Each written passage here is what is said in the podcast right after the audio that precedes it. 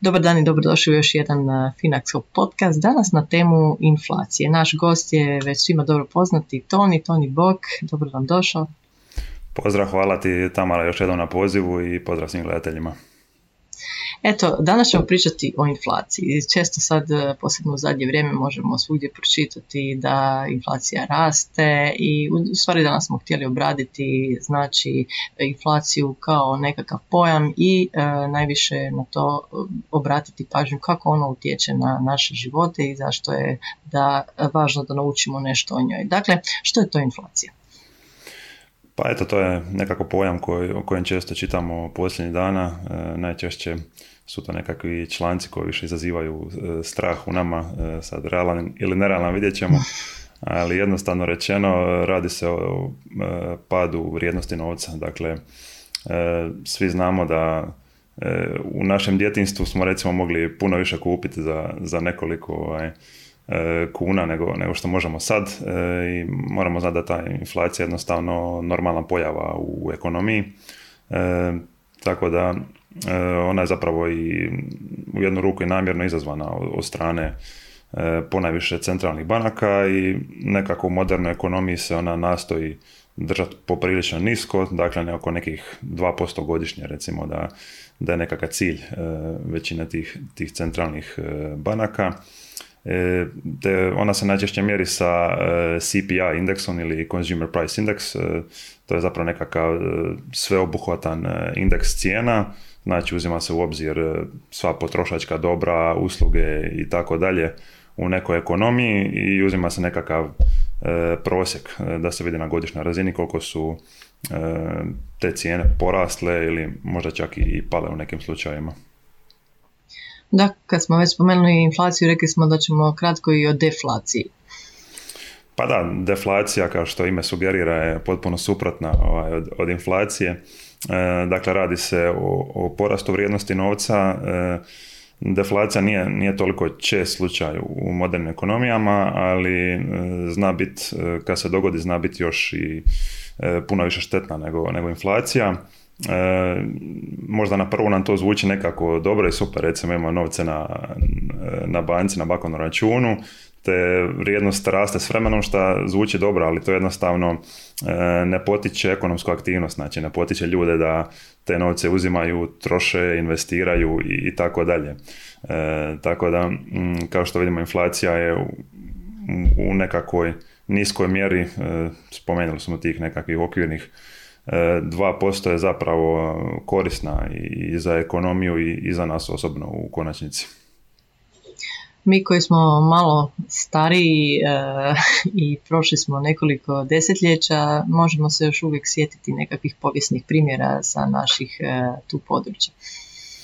Pa tako je, mislim, evo, ja se konkretno ne sjećam jer to je bilo malo prije nego što sam se rodio, ali ovaj, znam iz priča roditelja da, da je u, bivšoj Jugoslaviji u, nekakvom periodu je bila poprilično velika inflacija, to jest hiperinflacija tadašnjeg dinara, tako da znam priče ovaj, da mi je otac govorio da bi se svaki dan eh, šta se taj dan zaradi odmah se ide mijenjati u tadašnje njemačke marke jer jednostavno ako čekaš do, do sutra već to prekasno, prekasno zna, zna to past poprilično kamoli za, za tjedan dana ili za mjesec ili, ili neki duži vremenski period eh, Postoje brojni drugi primjeri u povijesti, najčešći ovaj, primjer koji se spominje Njemačka između dva svjetska rata gdje je bila tolika hiperinflacija da su postojale novčanice od e, bilijun ili trilijun e, maraka gdje su ljudi doslovno morali ovaj kamion novaca što se kaže nositi u dućane za, za kupiti kruh, ali mislim da a ti nekakvi povijesni primjeri e,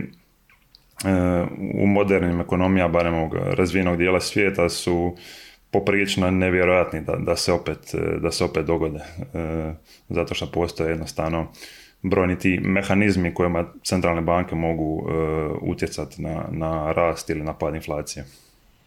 E pa upravo to je naše sljedeće pitanje, znači utjecaj centralnih banaka i printanje novca, kako to utječe na inflaciju.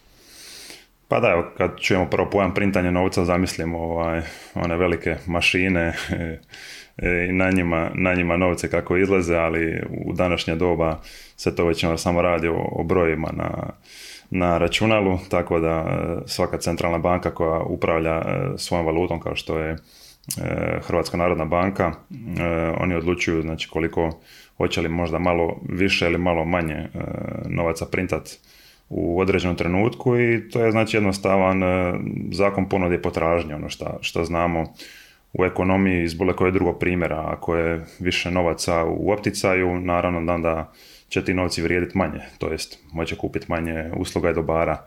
E, mislim, zamislimo da, da svako oko nas ima ogromnu količinu novaca na trošenje, naravno svi bi otišli i kupovali bi nove stvari ili investirali možda neki drugi, ali ovaj, znači jednostavno se radi o tome da, da je toliko novaca na tržištu koje koje ide za nekakvom ograničenom količinom dobara i usluga, te se onda, dakle, sa, sa povećanjem količine novaca se povećava inflacija i obratno, tako da to je nekakav mehanizam koji, koji centralna banka može, e, može koristiti za, za nekakvu kontrolu. A drugi je utjecaj kamatnih stopa, znači znamo da što su niže kamatne stope, lakše se zaduživati, tako da ljudi više investiraju u biznise ili, ili općenito u bilo kakve druge investicije, E, nažalost i potrošački krediti se onda više, više uzimaju kad su niže kamate, tako da ljudi više i, i troše. E, ali u slučaju naravno i, obratan kad su e, više kamatne stope, teže se zaduživati, tako da, da je onda manje novaca kola u, u ukupnoj ekonomiji. Tako da te kamatne stope znači imaju inverzni, inverznu vezu sa inflacijom, tako da to, je taj, to su ta dva nekako glavna E, glavne poluge koje centralne banke mogu koristiti prilikom e, kontroliranja inflacije. I ono što je najvažnije, znači kako inflacija u stvari utječe na naš život i možda da se sad e, malo um, okrenemo na to kako je recimo i COVID uh, ovaj, utjecao na naš život u smislu inflacije. Pa da, COVID je sigurno jako puno utjecao jer tu se radilo o događaju koji praktički nije viđen u modernoj ekonomiji. E, svi znamo da je i dioničko tržište palo nekih 35% e, u jako, jako kratkom roku.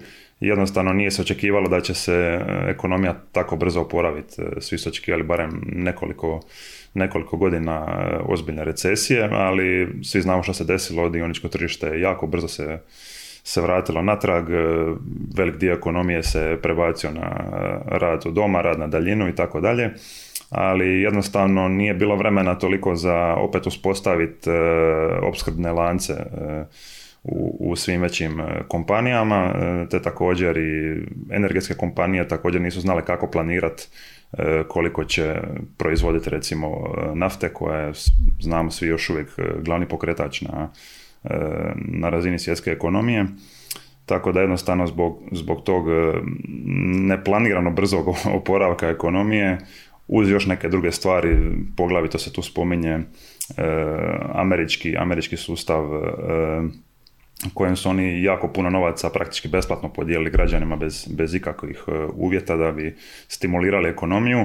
Jednostavno se desilo da je ono čemu smo pričali, znači jako puno novaca je, je bilo na tržištu, puno više od očekivanog, a jednostavno nije se proizvodilo toliko dobara i usluga, e, bilo je jako puno poremećaja, kao što sam spomenuo, tim opskrbnim lancima, puno ljudi dobilo otkaz, tako da kompanije nisu mogle, mogle proizvoditi e, koliko i prije, tako da se to se nekako reflektiralo u, u povećanoj inflaciji. E, mislim da većina, ako čitamo te članke, većina je to usmjereno na američko tržište, tako da u Americi ta inflacija trenutno negdje oko 5%, što je dosta više od onih planiranih, ajmo reći, povijesnih 2%, ali ako gledamo u brojnim zemljama Europske unije, to je podosta niže, tako da e, ovisno od države do države, ali u eurozoni je većinom to negdje oko, trenutno oko 2% na godišnjoj razini, te mislim da jednostavno nije trenutno toliki, toliki razlog za, za neku veliku zabrinutost. Kaže se da je inflacija tihi ubojica bogatstva. Kako se možemo boriti protiv nje? Pa da, kaže se da tih ubojica bogatstva baš zbog toga što jednostavno ako imamo recimo tisuću kuna na računu, nama izgleda imamo non stop te novce, ovaj, tu stoje, ne može niko takniti, sigurni su u banci su i tako dalje, ali ja kažem, ono, ono što je 100% sigurno je da ti novci gube na vrijednosti, ovaj, pogotovo na neki, na neki duži vremenski rok. Jednostavno sa tih 1000 kuna možemo kupiti puno manje e, nekakvih proizvoda i usluga nego što smo mogli prije e, godinu, dvije, pet ili deset. E, tako da jednostavno protiv inflacije se, se moramo boriti e, sami, e, neće niko, niko pomoći u tome, jednostavno moramo investirati. Znači investiranje je, je nekako univerzalno gledano najbolji, najbolji način za borbu protiv inflacije. Poglavito su to misli na, na dionice koje, ako smo rekli da sva ta, sve te proizvodi i usluge, svi ti kompanija koje su na dioničkom tržištu e, rastu srebreno, rast će i njihovi prihodi, jel tako? Tako da sa rastom njihovih prihoda rast će posljedično u prosjeku i, i cijene dionica, tako da eto, investiranje e, poglavito u dioničko tržište, donekle i u obvezničko, je zapravo najbolji način za, za zaštitu od inflacije. Hvala ti Toni, mislim da smo dobro obradili ovu temu, da smo rekli sve što je najvažnije i da smo ljudima približili ovaj pojam i općenito kako inflacija utječe na njihove živote. Pa da, ja se nadam e, također istome. Hvala ti na pozivu i, i vidimo se još u kojem podcastu. Pozdrav, bog.